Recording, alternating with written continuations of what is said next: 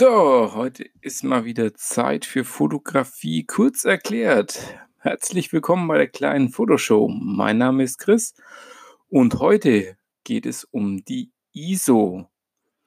Genau, also ich hatte ja schon eine sehr ausführliche Episode zu den verschiedenen Belichtungsprogrammen und auch zu wie belichtet denn unsere Kamera. Und ganz vergessen hatte ich diese kleine heimtückische ISO. Und da möchte ich heute ja mal ganz kurz drüber erklären, was denn die ISO ist, was sie denn macht, wo sie denn herkommt. Und deswegen wird es heute auch einen kleinen Ausblick oder eine kleine Rückschau vielleicht eher in die Filmfotografie geben. Ja, was ist denn die ISO? Die ISO ist im Endeffekt früher gewesen die Filmempfindlichkeit.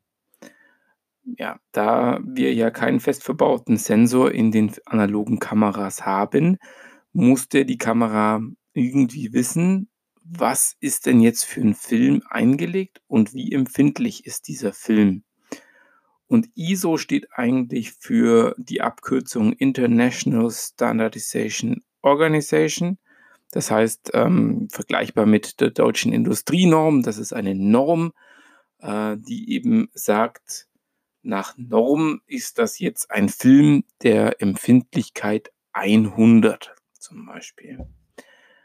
Und diese Standardisierung aus der analogen Welt wurde übernommen in unsere digitalen Kameras. So einfach ist es jetzt erstmal. Nur jetzt ist es ja so, dass in deiner digitalen Kamera erstmal ein Sensor drinnen ist und der ist immer drinnen, egal ob du die ISO verstellst oder ja, auf dem sogenannten Basis-ISO stehen lässt. Jetzt habe ich schon wieder sowas rausgehauen. Was ist denn die Basis-ISO? Die Basis-ISO ist die Empfindlichkeit deines Sensores, bei dem die Kamera am wenigsten rauscht und auf den die Kamera letztendlich ausgelegt worden ist. Und wir können, ich weiß nicht, alle Kameras, die ich bisher hatte, hatten eine Basis-ISO von 200. So, bei den Filmen war es, wenn ich mich so noch richtig daran erinnere, ist schon ein paar Jährchen her, eigentlich immer so, der 100er war der Klassiker. Jetzt, was machen denn 100, 200, 400, 800? Was machen die denn jetzt so genau, ja? Da möchte ich jetzt gerade mal eingehen. Nehmen wir an, wir gehen wieder kurz zurück auf den Film. Ich lege einen Film ein, ISO 100 und die Kamera sagt mir, da brauchst du jetzt eine 250stel bei Blende 2.8. Das heißt, ich habe viel Licht drumherum und 250stel ist eine gute Verschlusszeit. So, jetzt ist aber eigentlich das, ja, lichtempfindlicher ist doch eigentlich besser. Also ISO 200, 400. Jetzt merkt ihr schon was. Die ISO verdoppelt sich immer. Das heißt von 100 auf 200, von 200 auf 400. Und in jeder dieser Belichtungsstufen verdoppelt sich die Empfindlichkeit. Und jetzt kommt kurz die Mathe. Wir hatten in meinem Beispiel gerade eben bei ISO 100 habe ich gesagt 250stel und 2.8. So, und wenn ich jetzt sage, ja, also jetzt habe ich einen 200er drin, dann muss die Belichtungszeit, wenn ich 2.8 habe, schon schneller werden. Ich hatte vorhin den 250stel, jetzt habe ich eine 500stel. Und jetzt kommen wir an den Punkt, wo schon viele analogen Kameras früher an ihre Grenzen gestoßen sind. Also früher war es wirklich so, wenn du eine 500stel hattest, das war Standard. Schneller konnte die Kamera häufig gar nicht. Oder es gab dann später mal die 1000stel und die 2000stel. Das heißt, du konntest gar keinen schnelleren Film so als Standard einlegen. So ungefähr, ja, dann habe ich die Reserve, wenn es abends dunkel wird, dann packe ich mir gleich den ISO 800er ein. Ja, aber eine 1000stel hat die Kamera nicht belichten können und dann habe ich das schon, dass ich die Blende schließen musste. Das heißt, beim Analogen hast du wirklich dir sehr genau überlegen müssen, welchen Film lege ich in welcher Lichtsituation denn ein? Ist es der 100er, der 200er, der 400er? Und es gab gar nicht mehr so viel. Es gab, glaube ich, noch einen 1600er. Den gab es, glaube ich, auch noch in Farbe. Und dann gibt es, glaube ich, noch einen 3200er ISO. Und das war, glaube ich, aber nur in Schwarz-Weiß verfügbar. Aber das ist jetzt schon so lange her. Das heißt, das, was unsere Kameras heute können, ja, astronomische 6400, 12.800, 25.000, was weiß ich, das konntest du im Analogen nicht machen. Das heißt, da haben wir wirklich einen riesen Fortschritt gemacht, was die Flexibilität angeht. Das heißt, wenn das Licht weniger wird, dann drehen wir halt einfach die ISO hoch. Wir müssen uns vorher nicht so viel Gedanken machen wie in der Filmfotografie. Noch dazu, ja, und jetzt kommt wieder ein analoges. Je höher die ISO ist, desto mehr Körnung war es beim Film. Das ist so eine Art Rauschen. Heute haben wir das digitale Rauschen. Je höher die ISO wird, desto mehr fangen die Kameras dann doch zum Rauschen an. Wobei ich muss sagen, moderne Vollformatsensoren sind gefühlt im Endeffekt ISO-unabhängig immer wirklich sehr, sehr geiles Rauschverhalten. Ja. Also ich hatte mal eine Sigma SD9 mit dem Foveon-Sensor drinnen. Die hast du bei ISO 200 gehabt. 400 war schon so rauschig, dass du es nicht mehr brauchen konntest. Und jetzt mit einer Sony Alpha 7 Serie, sei es jetzt die S oder sei es auch die Standard, die 3er, also da kannst du wirklich ganz, ganz tolle Bilder bei einer hohen ISO machen. So, jetzt habe ich gesagt, also es ist die Filmempfindlichkeit. Jetzt ist es die Sensorempfindlichkeit. Das ist jetzt im Endeffekt, das ist heute ein schönes Wort, im Endeffekt ist Folgendes passiert. Die Filmempfindlichkeit hat sich zu einem Verstärkungsfaktor des Signales, das vom Sensor kommt, verändert. Also ist es jetzt so, Licht trifft auf den Sensor und dieses Lichtsignal ist bei ISO 200 optimal in dieser Prozesskette hin zur Bildverarbeitung, zum RAW, ist das ideal. Ja? Da habe ich genug Informationen, ja? Nehme ich jetzt mal, das Bild ist nicht zu dunkel. Und wenn ich jetzt sage, jetzt wird es langsam dunkel, jetzt muss ich die ISO von 200 auf 400 oder auf 800, dann muss ich dem Signal, das vom Sensor kommt, das muss ich jetzt verstärken. Und wenn noch viel Licht in der Umgebung ist, ist eine Verstärkung nicht dramatisch, weil ja viel Information vorhanden ist. Also der Sensor, rot, grün, blau, hat genug Informationen und wenn ich die verstärke, dann kommt auch noch ein rauschfreies Bild hinterher raus.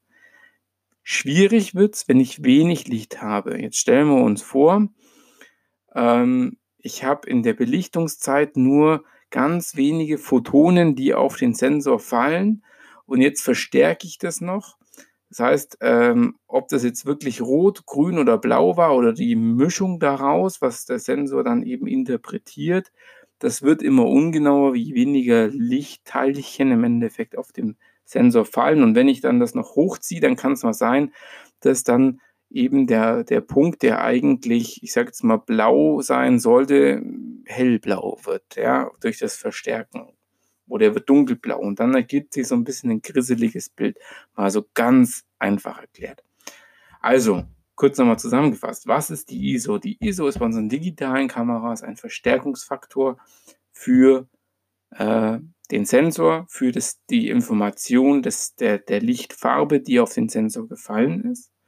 Und je höher ich die ISO hochdrehe, desto kürzer kann meine Verschlusszeit werden. Und das ist vor allem dann relevant, wenn wir ohne Blitz im Dunkeln fotografieren wollen, dann drehen wir die Verstärkung, die ISO nach oben, um dann zu sagen, jetzt kann ich trotzdem mit einer ganz kurzen Belichtungszeit das Objekt einfrieren, jemanden beim Tanzen oder ein Auto einfrieren, ja, oder jemanden, ich sage jetzt mal im Garten, an der Gartenparty draußen, wenn es dämmerig wird, kann ich trotzdem noch die Personen ohne Bewegungsunschärfe einfangen, wenn ich die Verstärkung hochdrehe und habe aber, ich sage mal, wir haben immer so ein bisschen einen Qualitätsverlust. Aber ich habe die Möglichkeit, eben durch diese ISO meine Verschlusszeit nach unten zu halten. Jetzt komme ich nochmal zu einem ganz kleinen Punkt, weil so kurz ist es jetzt schon wieder gar nicht. Und zwar, die Kamera kannst du einstellen, auf, dass sie automatisch einen ISO-Wert einstellt, den sie denkt, der ist jetzt gut. Das heißt, sie guckt auf die Verschlusszeit und sagt, Kamerainformationen über die Brennweite, die drauf ist, und Lichtinformationen hat sie ja auch und sagt, jetzt muss ich die ISO hochnehmen, weil sonst wird meine Belichtungszeit zu lange und das Bild wird verwackelt. Das macht die Kamera ganz automatisch und stellt dann die ISO ein, sodass du eine noch relativ schnelle Verschlusszeit hast, ja, um eben verwacklungsfreie Bilder zu machen. Und jetzt je nach Kamerahersteller gibt es sogar Möglichkeiten zu sagen, na gut, stell mir die ISO ein zwischen 200 zum Beispiel und 1600. Drüber möchte ich nicht gehen, weil dann wird vielleicht bei meiner Kamera die Bildqualität zu schlecht. Oder 3200, 6400, das kann ich einstellen. Und dann wählt die Kamera dazwischen drinnen aus. Andererseits kann man genauso die ISO festnageln und sagen, ich möchte jetzt auf diesen Wert fotografieren. Das ist mir jetzt bei meiner Sony schon mehrfach versehentlich passiert. Ein bisschen ärgerlich, was da passiert ist. Und zwar hat sich die ISO standardmäßig auf 50 eingestellt. Das heißt, wenn ich habe die ISO Auto und wenn ich dann in der ISO-Option 1 weiter drehe, dann stellt sie sich auf 50 ein. Natürlich ist 50 per se eigentlich gut, was die Bildqualität angeht, aber meine Belichtungszeit geht dann halt drastisch nach oben. Das heißt, wenn ich in einem Innenraum fotografiere, es erstmal auf den ersten Blick nicht merke, weil ich jetzt irgendwie spontan schnell 3 Schnappschüsse machen möchte. Es ist mir passiert, dass ich meinen Sohn fotografiert habe. Ich wundere mich immer, warum habe ich da jetzt Bewegungsunschärfe? Mein Sohn hat am Fenster gespielt. Ich so, da ist doch eigentlich genug Licht drauf. Und dann gucke ich halt mal, ISO auf 50, also wieder ISO auf Auto gestellt. Dann hatte ich Belichtungszeiten von einer 640stel. Wunderbar. Genau, also darauf achten, so ein kleiner Tipp am Rande, dass du immer, dass du vielleicht nicht unbedingt auf die 50 gehst, wenn du sie nicht unbedingt brauchst.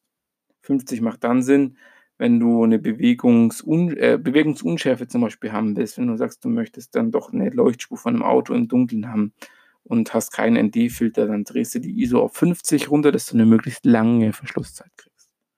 Aber das sind jetzt schon sehr kreative Details, aber das kannst du dann mit der ISO eben machen.